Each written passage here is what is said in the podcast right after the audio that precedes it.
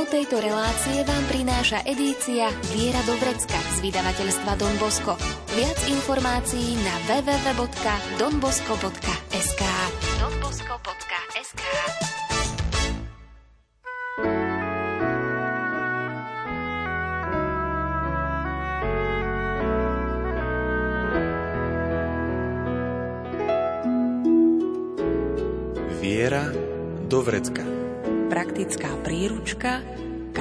kresťana. Viera do vrecka.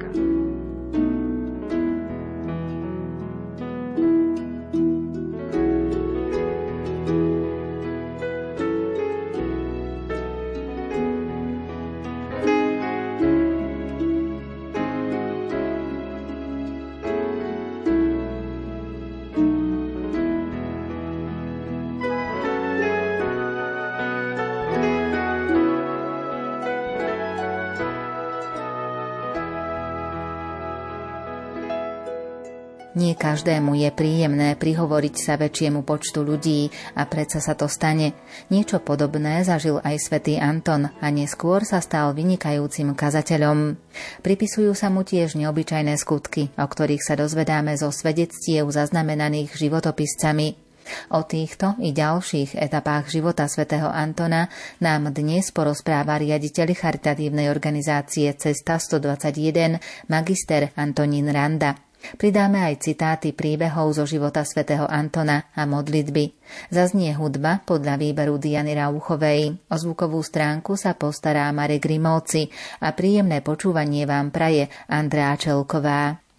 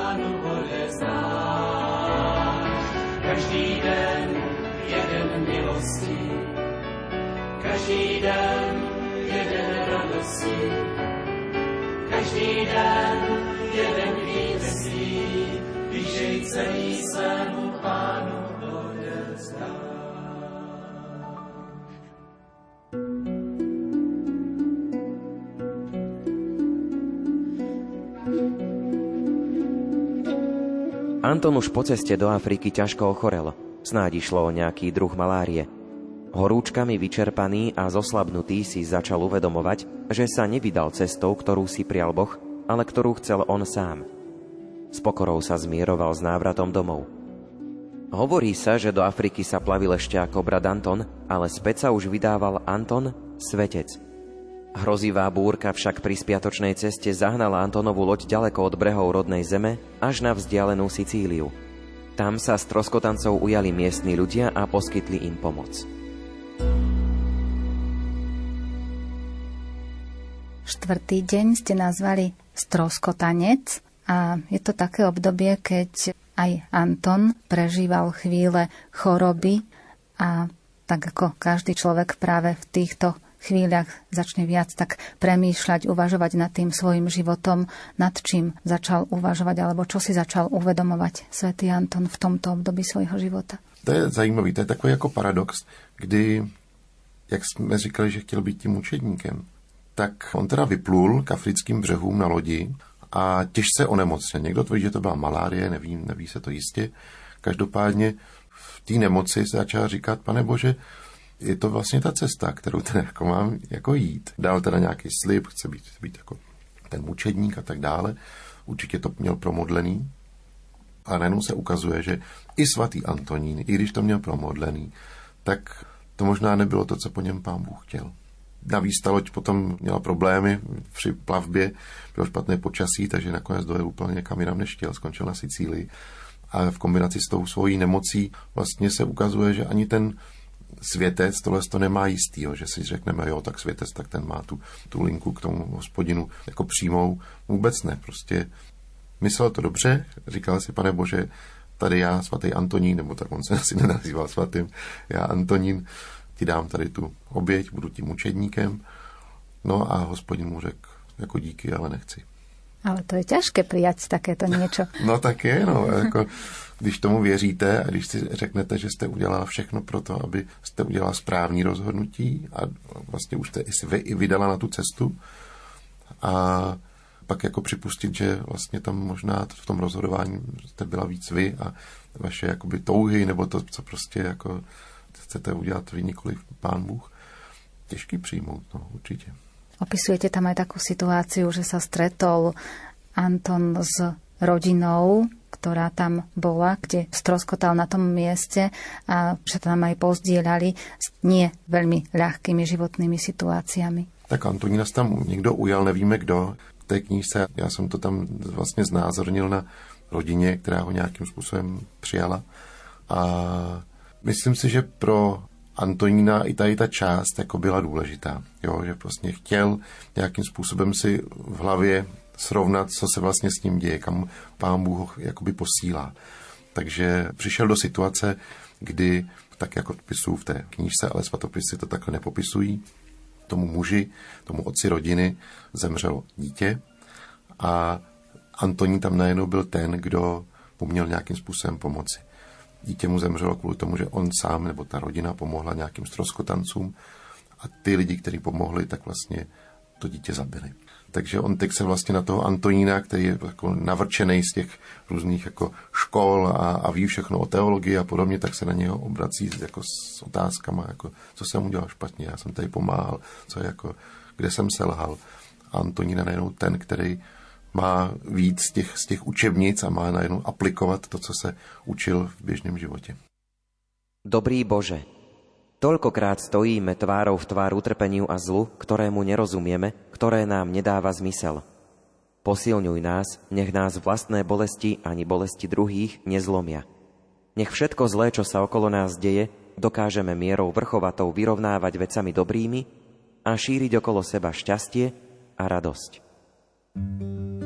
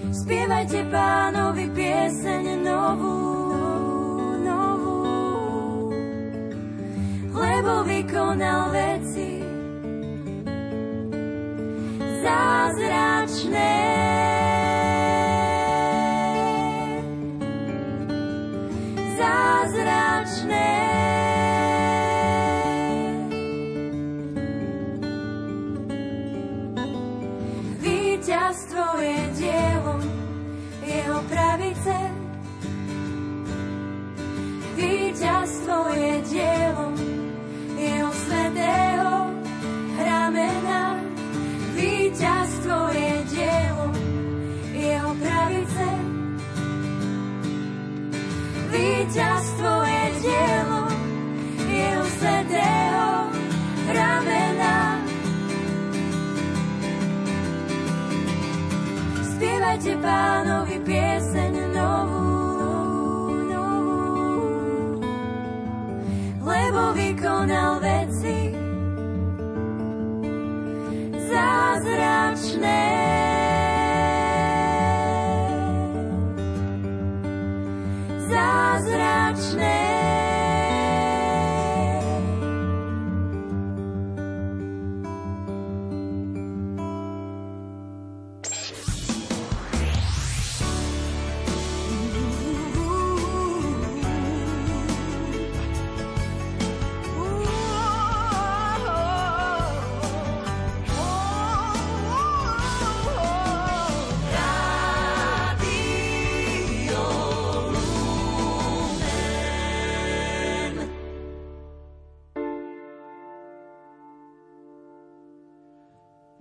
věřím, že můj vykupitelž žije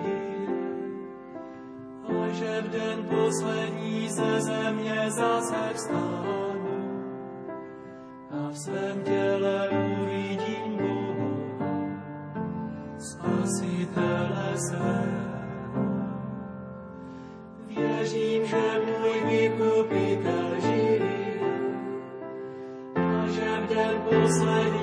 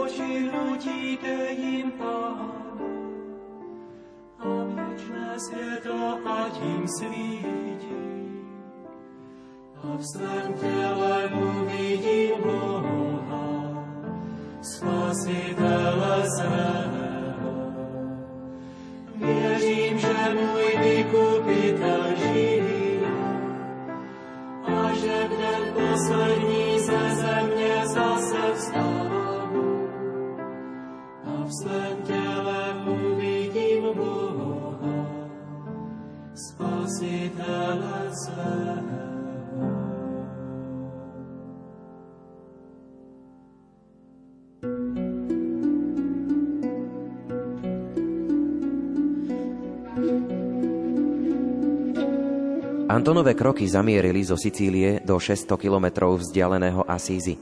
Konala sa tu slávna kapitula, na ktorej sa zišlo 3000 bratov. Načenie miestnych obyvateľov nepoznalo hranice. Prítomný bol i samotný František, zakladateľ Rehole. Antona nikto nepoznal, stál bokom. Keď sa kapitula skončila a všetci sa rozišli, zostal úplne sám. Až si ho všimol brat Gracián, predstavený pre severné Taliansko – Vzal ho so sebou a Antonovým novým domovom sa stala pustovňa v Monte Paulo.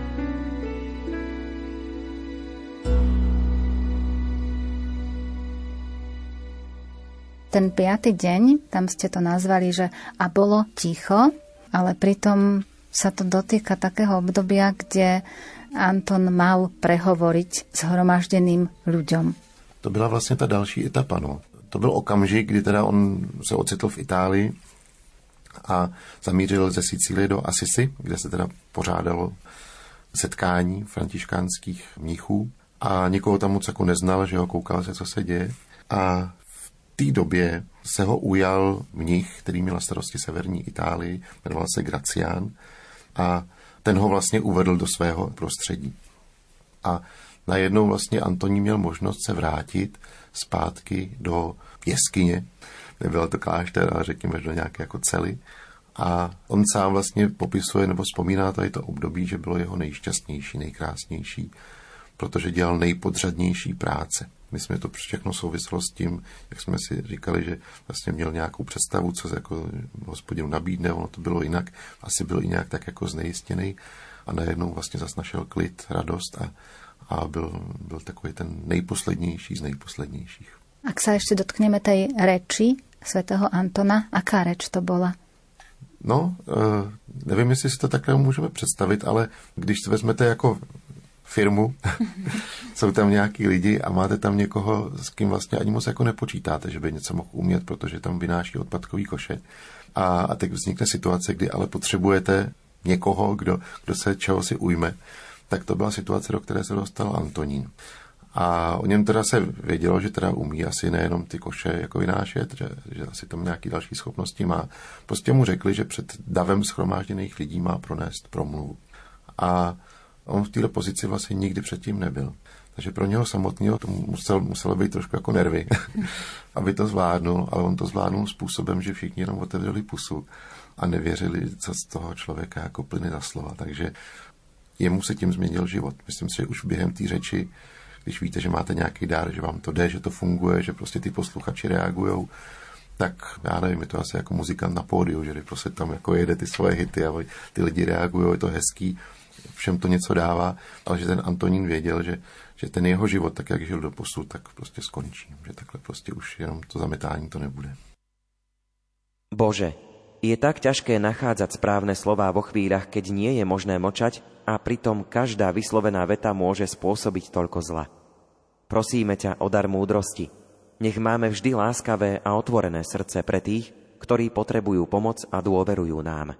Nech naše slová liečia a nezraňujú.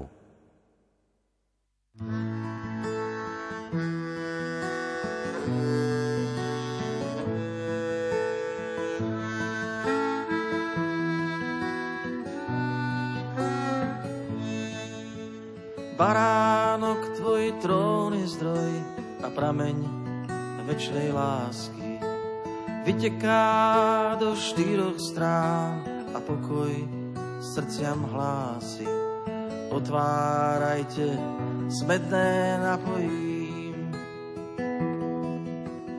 Odstránim z vás ťarchu vašich vín. Uzdravím všetko zranené premeníš, čo je spálené na rajský sad sa zmení púšť. Bohu spievaj z plných úst.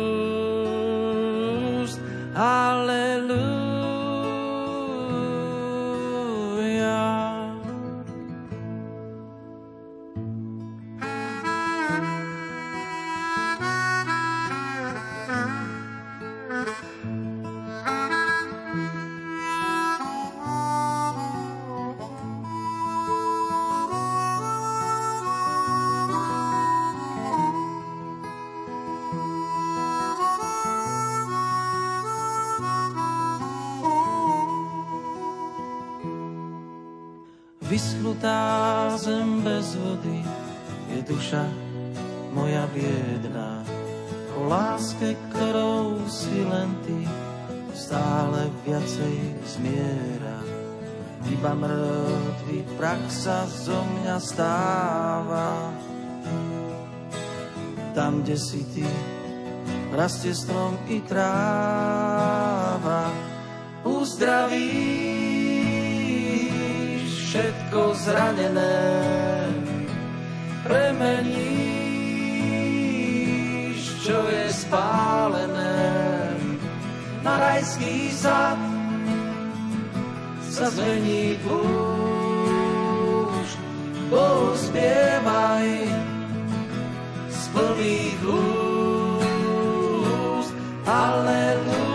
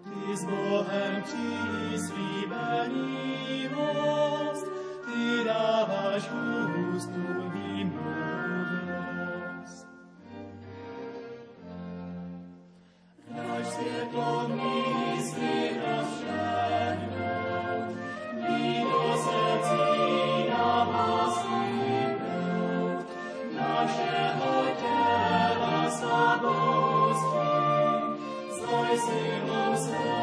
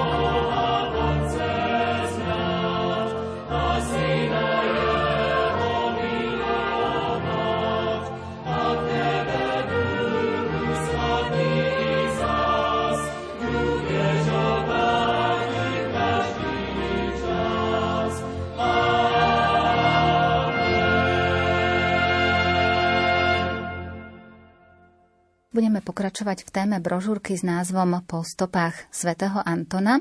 My sme priblížili trošku život z toho aj historického, ale aj z toho takého preneseného pohľadu, že aký mohol byť svätý Anton a dostali sme sa po ten piatý deň a môžeme pokračovať tým šiestým dňom. To ste už nazvali, že kazateľ.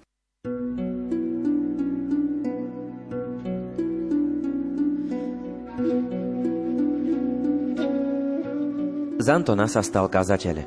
Hoci ním nechcel byť a túžil sa vrátiť do ticha pustovne, bolo mu to nariadené. A svojej úlohy sa chopil mimoriadným spôsobom. Mal vzdelanie, hovoril jasne, zrozumiteľne a k tomu mal silný zvučný hlas. Čo však bolo najdôležitejšie, bol pravdivý. Mužovi s povesťou svetosti ľudia verili. Nežil dvojitým životom. Celým srdcom miloval Krista a Kristova sila z neho vyžarovala tak silno, že keď chodil od mesta k mestu, nasledovali ho nekonečné davy nadšených poslucháčov.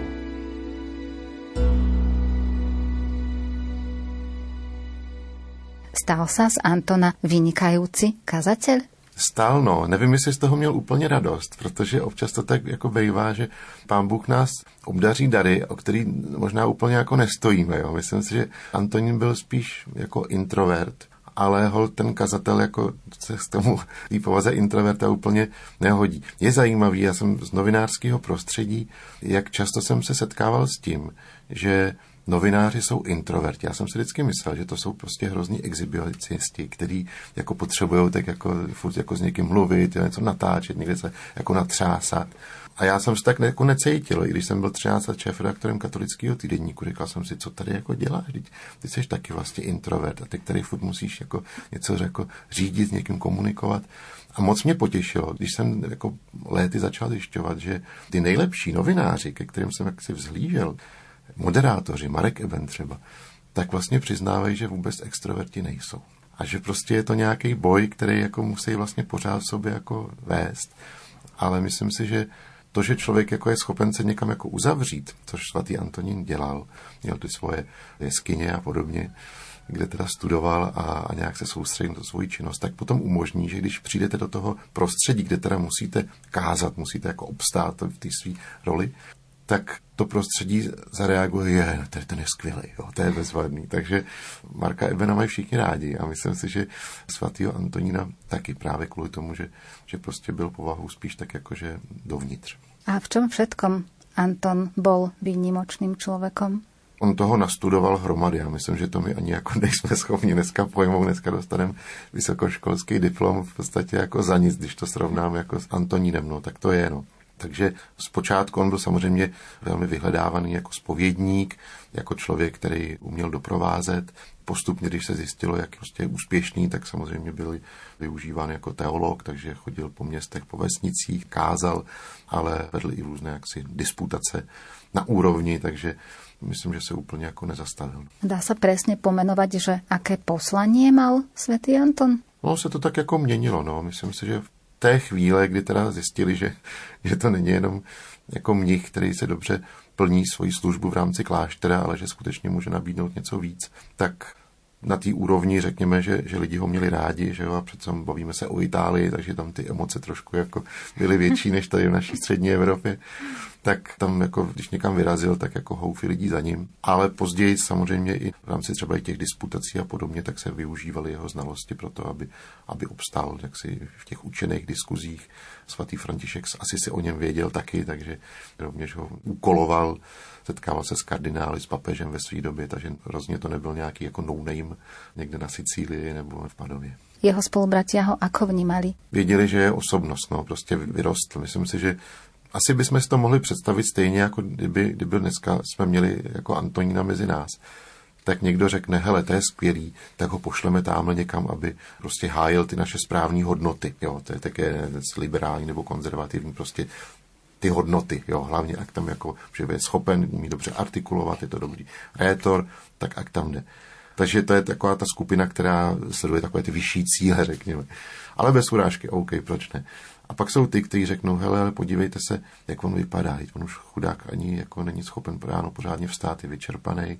Prostě nechte ho chvíli bejt, nechte ho na pokoji. Jo, takže myslím si, že tady ty, dvě, tady ty dva přístupy, tak jak by asi dneska vypadaly, tak byly i v době Antonína. Pane, obdarovávaš nás darmi, ktoré sa nám občas nechce príjmať a ťažia nás. Daj nám silu ich niesť. Nech ich dokážeme užívať pre dobro druhých a nenecháme ich zapadnúť.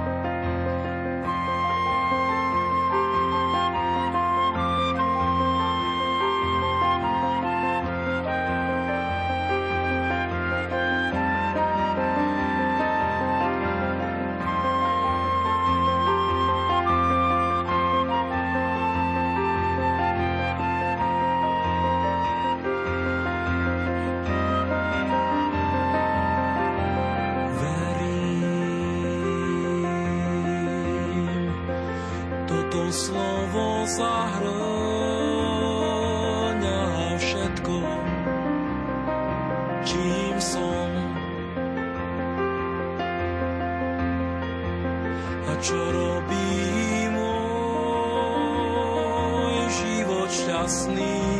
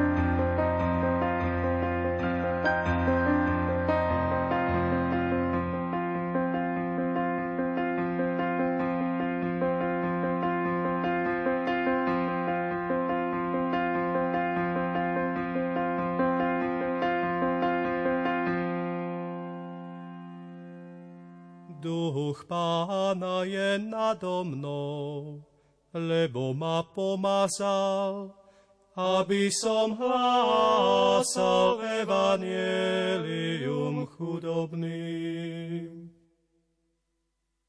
Aby som hlásal evanielium, aby som hlásal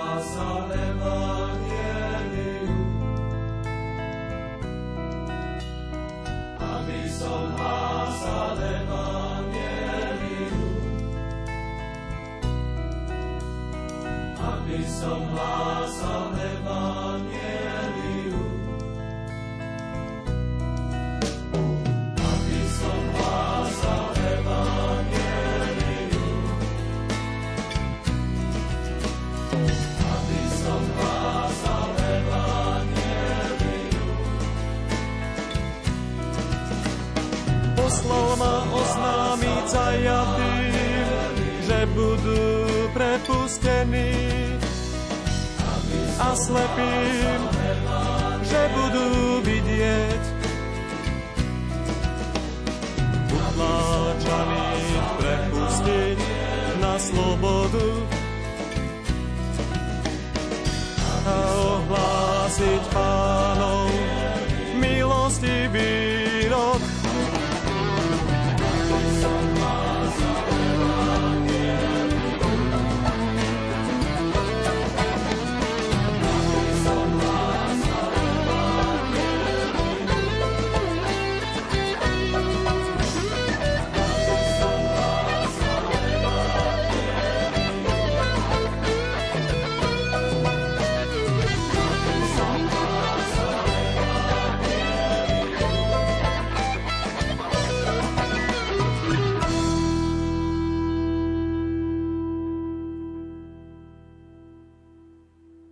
Duch pána je nado mnou, lebo ma pomazal, aby som hlásal evanielium chudobným.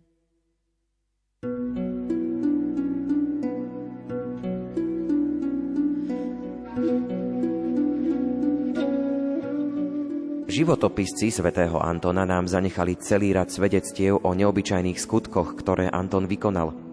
Je nutné podotknúť, že o tom, čo sa za Antonovho života skutočne dialo, píšu skôr texty z čias bezprostredne po svetcovej smrti. Tie neskoršie sú už značne ovplyvnené mentalitou stredovekého človeka, ktorý bol doslova lačný po zázrakoch. Tieto spisy hovoria viac o samotnom období, než o tom, aký Anton skutočne bol a čo jeho modlitby príhovoru naozaj spôsobili.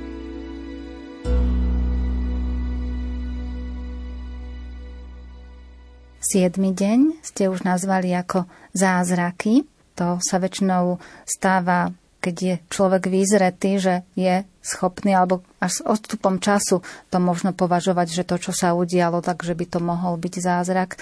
A keď pozrieme teda na to, čo zanechali životopisci o svetom Antonovi. Čo sa v tejto súvislosti z jeho života môžeme dozvedieť? Já se přiznám, že vlastně jak jsem těch životopisů svatých jako četl hodně, jo, tak já musím říct, že ty zázraky jako mě vlastně rušejí, když to tam někdo popisuje. Vždycky si to jako představím.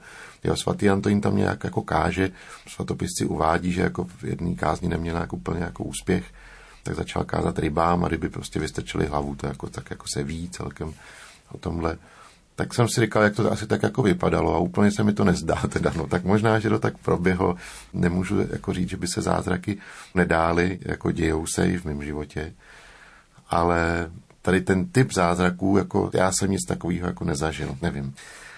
Ale mě víc zajímal ten Antonín, jo, jako bez pochyby ho měl pán Bůh velmi rád, to měl velmi rád pána Boha.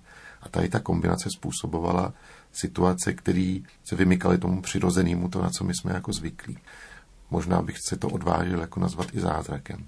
A v tu chvíli, kdy najednou Antonín, já nevím, uzdraví malou holčičku, jo, přijde za ním táta a řekne, hele, moje dcera prostě tady jakoby trpí. To bylo zajímavé, že ten tatínek ho nežádal o uzdravení, prostě žádal o požehnání, o to, aby prostě uměli unést tu situaci. Tak z Antonína teda vyšla nějaká síla, která způsobila, že ta holčička se uzdravila. A znovu říkám, mě zajímá ten Antonín. Ta situace samozřejmě jako je hodně emotivní pro toho tátu, pro tu holčičku, když dneska vidíme, co se děje na Ukrajině, že máme to jako tyhle ty situace blíž než před pár týdny a vidíme to, to dětské utrpení, to je něco hrozného, to člověk cítí jako bezmoc a dal by prostě poslední drobný, aby třeba svou dceru prostě nebo někoho, nějakému dítěti jako pomohl. A Antonín to prostě dokázal. A co to způsobí v nás, když takhle jakoby někomu pomůžeme, když mu vrátíme zdraví, když mu vrátíme život. Jo. Prostě je to něco nepopsatelného. A Antonín to udělal bez nějakých mastiček. Prostě jenom řekl, pane Bože, prosím tě, jako tohle to zkus nějak. A ono se to povedlo. A když máte najednou takovouhle jako moc, tak já nevím, někdy by se to stalo, tak prostě mi chodím ráz po zádech a říkám si, Ježkoči, pane bože, proč já, jo, jako proč na tohle to si dal do mě, jo, přece to si nemohl vybrat někoho lepšího. No, prostě to je jako, myslím, fakt jako na hloubku a, a Antonín se s tím, s tím musel vyrovnávat. Takže spoznal teda ten svoj dar uzdravovať a musel teda prijať túto skutočnosť no tak ono člověku nic jiného nezbyde. Nebo já nevím, možná, že některé dary, které nám hospodin dává, ty hřivny, které máme, tak jako můžeme odmítnout. No. Ale zase, když se podíváme na toho Antonína, na jeho život, tak asi to nebyl úplně tenhle ten typ, který by řekl, pane bože, dobrý, jako díky, ale tohle, tohle, to, tohle to si nech. Prostě to přijímal a musel s tím žít a určitě to nebylo nic jednoduchého. Je ťažké niesť svoj vlastný kríž, ale tie najťažšie kríže nesieme s tými, ktorých milujeme viac než seba. Nenechaj nás, pane, pod nimi padnúť. Buď pri nás. Nech ťa vidíme, nech sa ťa môžeme dotknúť. Nech vieme, že kráčame spolu. Nech má naša cesta cieľ, v ktorom spočinieme v Tvojom náručí.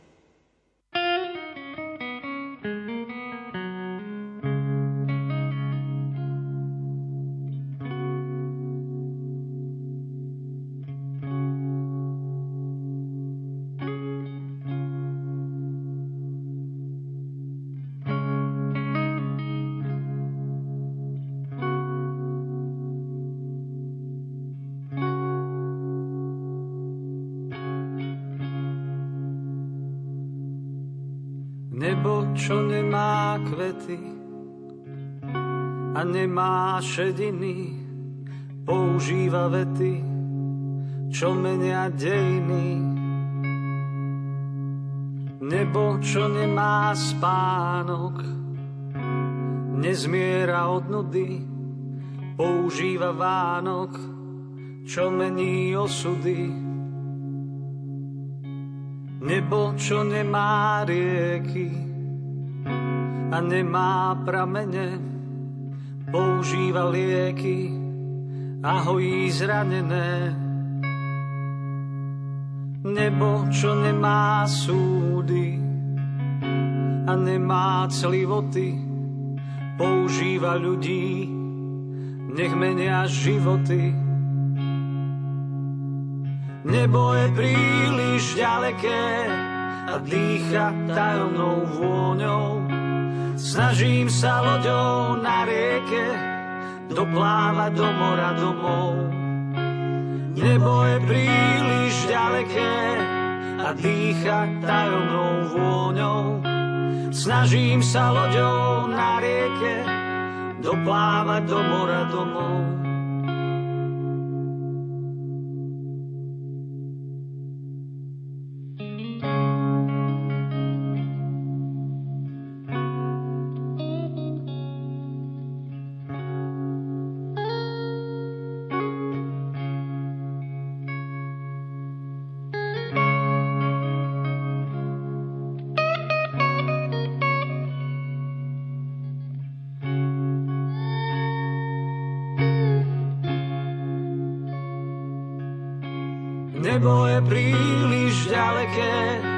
A dýcha tajomnou vôňou.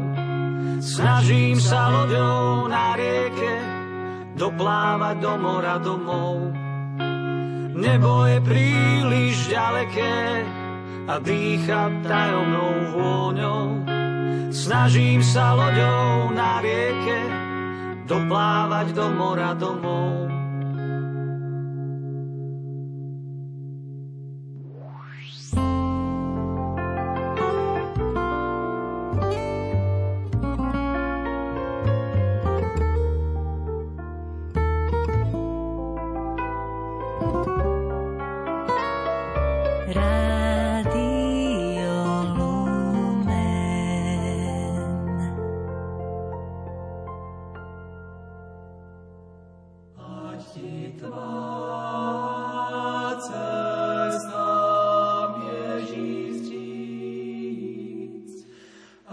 Kyrie, the sun.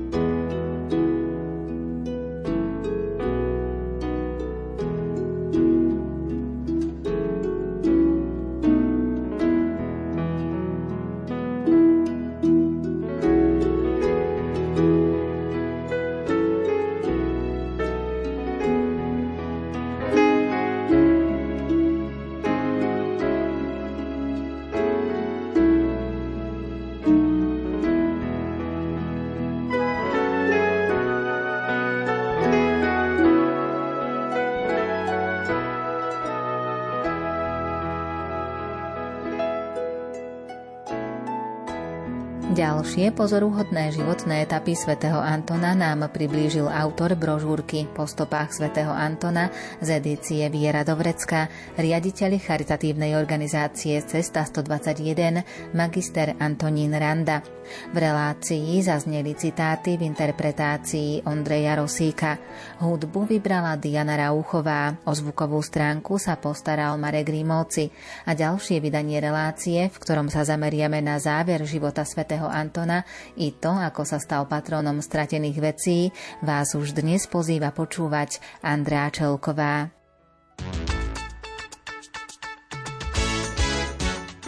Tému tejto relácie nájdete v edícii Viera Dobrecka z vydavateľstva Don Bosco. Viac informácií na www.donbosco.sk donbosco.sk Náhle nebe setmělo, potemnil se čas. Z radosti moc nezbylo, klid vystřídal třas. Zemřel člověk, co se smál, nad životem svým. Všechnu radost rozdával náhlým pocestným. Na,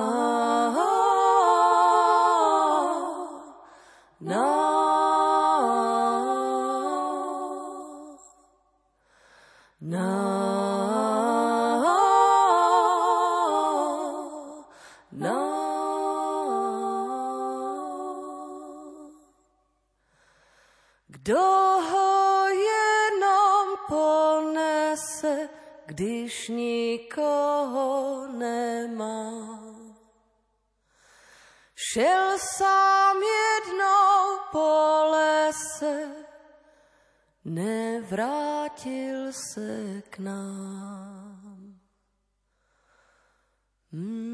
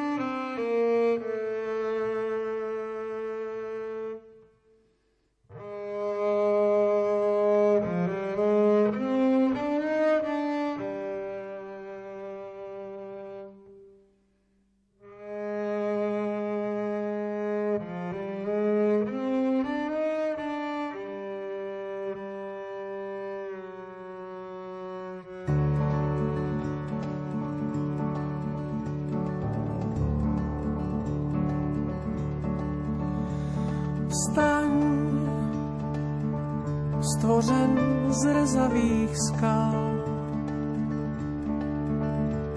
Vstaň, slyšíš kamenopád. Jdi tam, dojdeš na rozcestí. Dál Deixa-me satuçar